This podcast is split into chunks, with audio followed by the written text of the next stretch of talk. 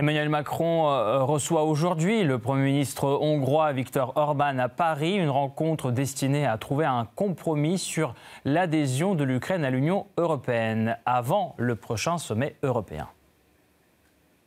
À cette occasion, les deux dirigeants évoqueront les différents sujets à l'ordre du jour du Conseil européen des 14 et 15 décembre prochains, dont les différents volets du soutien européen à l'Ukraine, la situation au Proche-Orient, les questions relatives à l'élargissement et à la réforme de l'Union européenne, les sujets de sécurité et de défense, ainsi que la révision du cadre financier pluriannuel 2021-2027.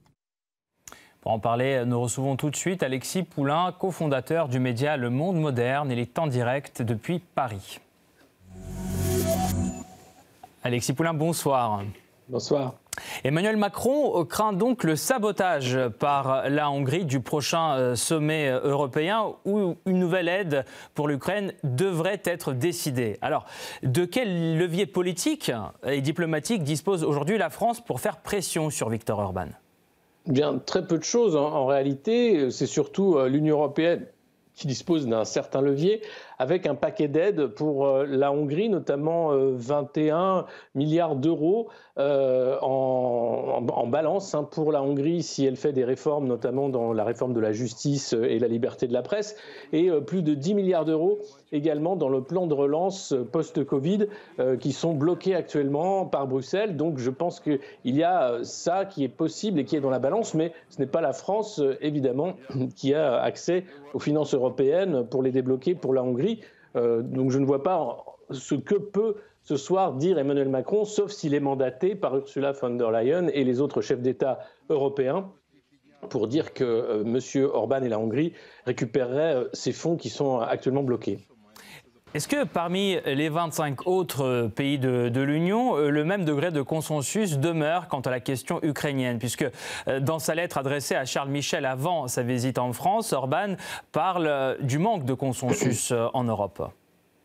Ben, il y a effectivement un consensus de pardon, excusez-moi, j'ai éternué, de certains pays européens.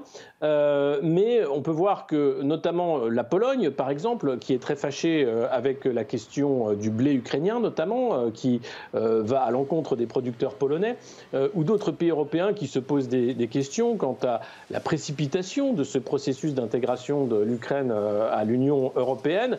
Donc Viktor Orban est en quelque sorte le porte-parole des pays qui ne vont pas ouvertement aller à l'encontre de la politique de Mme von der Leyen et de certains chefs d'État européens, mais qui émettent des doutes quant à la rapidité de cette intégration et euh, à la volonté de, faire de l'Ukraine un membre à, part entière de l'Union européenne. Euh, donc effectivement, je pense que M. Orban est très conscient de ces dissensions et qu'il va en jouer en étant une sorte de, euh, de porte-parole ou de bouclier pour les pays qui n'oseraient pas dire ce que lui se permet de dire tout haut.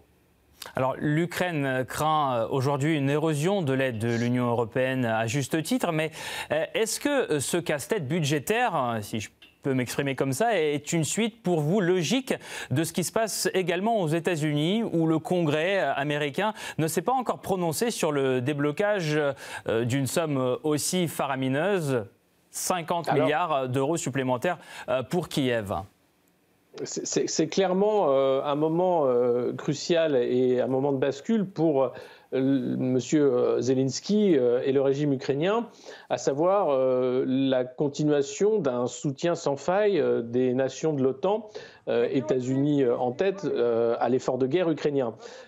pour ce qui est des États-Unis, c'est pas 50 milliards de dollars, il est question de 106 milliards de dollars. C'est ce qu'a demandé Joe Biden de rallonge au Congrès avant la fermeture annuelle en expliquant à la fois aux sénateurs et aux représentants euh, qu'il fallait voter ces aides parce que finalement, ces 106 milliards ne vont pas directement à l'Ukraine, mais sont en quelque sorte euh, un plan de financement de l'industrie de l'armement euh, américaine dans des États principalement d'ailleurs républicains. Donc il y a une pression et un jeu politique qui se fait aux États-Unis entre démocrates et républicains sur l'aide, non pas à l'Ukraine, mais à l'industrie de l'armement américaine. Et puis en Europe, c'est à peu près la même chose, c'est-à-dire euh, ces 50 milliards euh, qui sont euh, promis par l'Union européenne, mais sous forme de prêts, sous forme aussi de, vente d'armes, donc avec certains pays qui sont producteurs d'armes comme la France, l'Allemagne ou l'Italie, qui ont intérêt aussi à, faire en sorte que ces paquets soient votés et arrivent.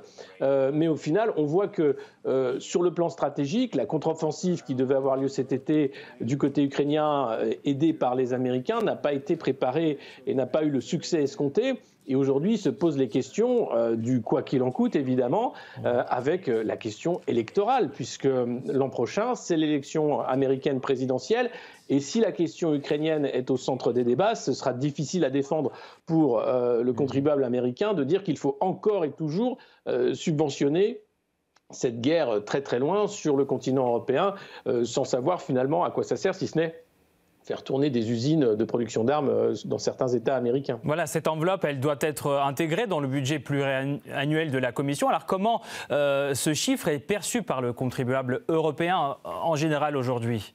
C'est la même chose. C'est euh, aujourd'hui, on essaye de, faire passer cette aide à l'Ukraine comme une, aide non pas exceptionnelle, mais normale. Excusez-moi euh, pour, pour ce qui est de la défense des valeurs mhm. des démocraties libérales euh, et des valeurs de l'Union européenne, mais euh, il y a l'inflation, il y a les sanctions contre la Russie qui se retrouvent être des sanctions contre l'économie européenne, à la fois les entreprises européennes qui ont quitté la Russie sans faire finalement en perdant beaucoup d'argent, mhm. le prix bien sûr de l'énergie qui, qui, a explosé, l'inflation avec évidemment l'euro, le quoi qu'il en coûte pendant la crise Covid, tout ça s'ajoute et, fait qu'aujourd'hui, c'est difficile aussi à défendre, euh, même si l'Union européenne n'ayant pas de compte à rendre, hein, puisque c'est euh, euh, une sorte d'organe supra-étatique qui permet de, passer outre le vote des électeurs. Je rappelle qu'Ursula von der Leyen n'a jamais été élue pour être à la tête de la Commission européenne. Elle a été choisie et ensuite validée par les députés mmh. européens. Donc il y, a, il y a aussi cette question politique qui va commencer à se faire jour dans les différentes opinions publiques de chaque pays européen, chaque pays européen ayant bien sûr une position euh, pas forcément euh, alignée euh, sur la question ukrainienne, évidemment, même si c'est le cas aujourd'hui, du moins de façade. Alors, on sait qu'une délégation ukrainienne se trouve actuellement justement aux États-Unis, à Washington, pour essayer de peser dans la prise de décision justement des législateurs américains du Congrès avant le 15 décembre, jour où euh, le Congrès américain euh, commencera euh, les vacances de Noël. C'est la date butoir. Alors, quelles sont ses chances à cette délégation de peser dans cette balance? Clairement, c'est une dernière chance avant la fin de l'année et la mm. fin du mois pour faire passer ce nouveau paquet de, d'aide de, 106 milliards de dollars promis par Joe Biden, ou du moins proposé par Joe Biden. Euh, mais on voit bien qu'il y a une certaine gêne. Euh, Volodymyr Zelensky devait parler euh, devant le Congrès américain. Finalement, ça a été annulé. Il se retrouve à parler devant les partenaires du G7. ce n'est plus du tout le, même engouement parce que derrière, eh bien, les, les résultats militaires, stratégiques n'ont pas été là et la question finalement de l'enlisement, de l'hiver, la question aussi euh, euh, des nombreux morts euh, du côté ukrainien commence à, à se poser. Et puis les pays européens, Allemagne en tête, commençant aussi à voir le, danger d'une énergie euh, très chère venant euh, des États-Unis avec le, GNL, le gaz naturel liquéfié, euh, mais qui pourrait être très volatile, et le pétrole aussi, avec la situation entre Israël et le Hamas. Donc il y a beaucoup de questions, il y a mhm. beaucoup d'inconnus, et aujourd'hui on voit bien qu'il y a une sorte de d'attentisme ou du moins un relativisme qui n'existait pas il y a de ça quelques mois quant au soutien à l'Ukraine, même si officiellement, le sommet européen des 14 et 15 décembre prochains serait là pour avalider euh, un processus d'entrée de l'Ukraine dans l'Union européenne. Merci beaucoup, Alexis Poulain, pour euh, votre analyse. Euh, je rappelle, vous êtes cofondateur du média Le Monde Moderne. Merci d'avoir été avec nous en direct ce soir. Merci.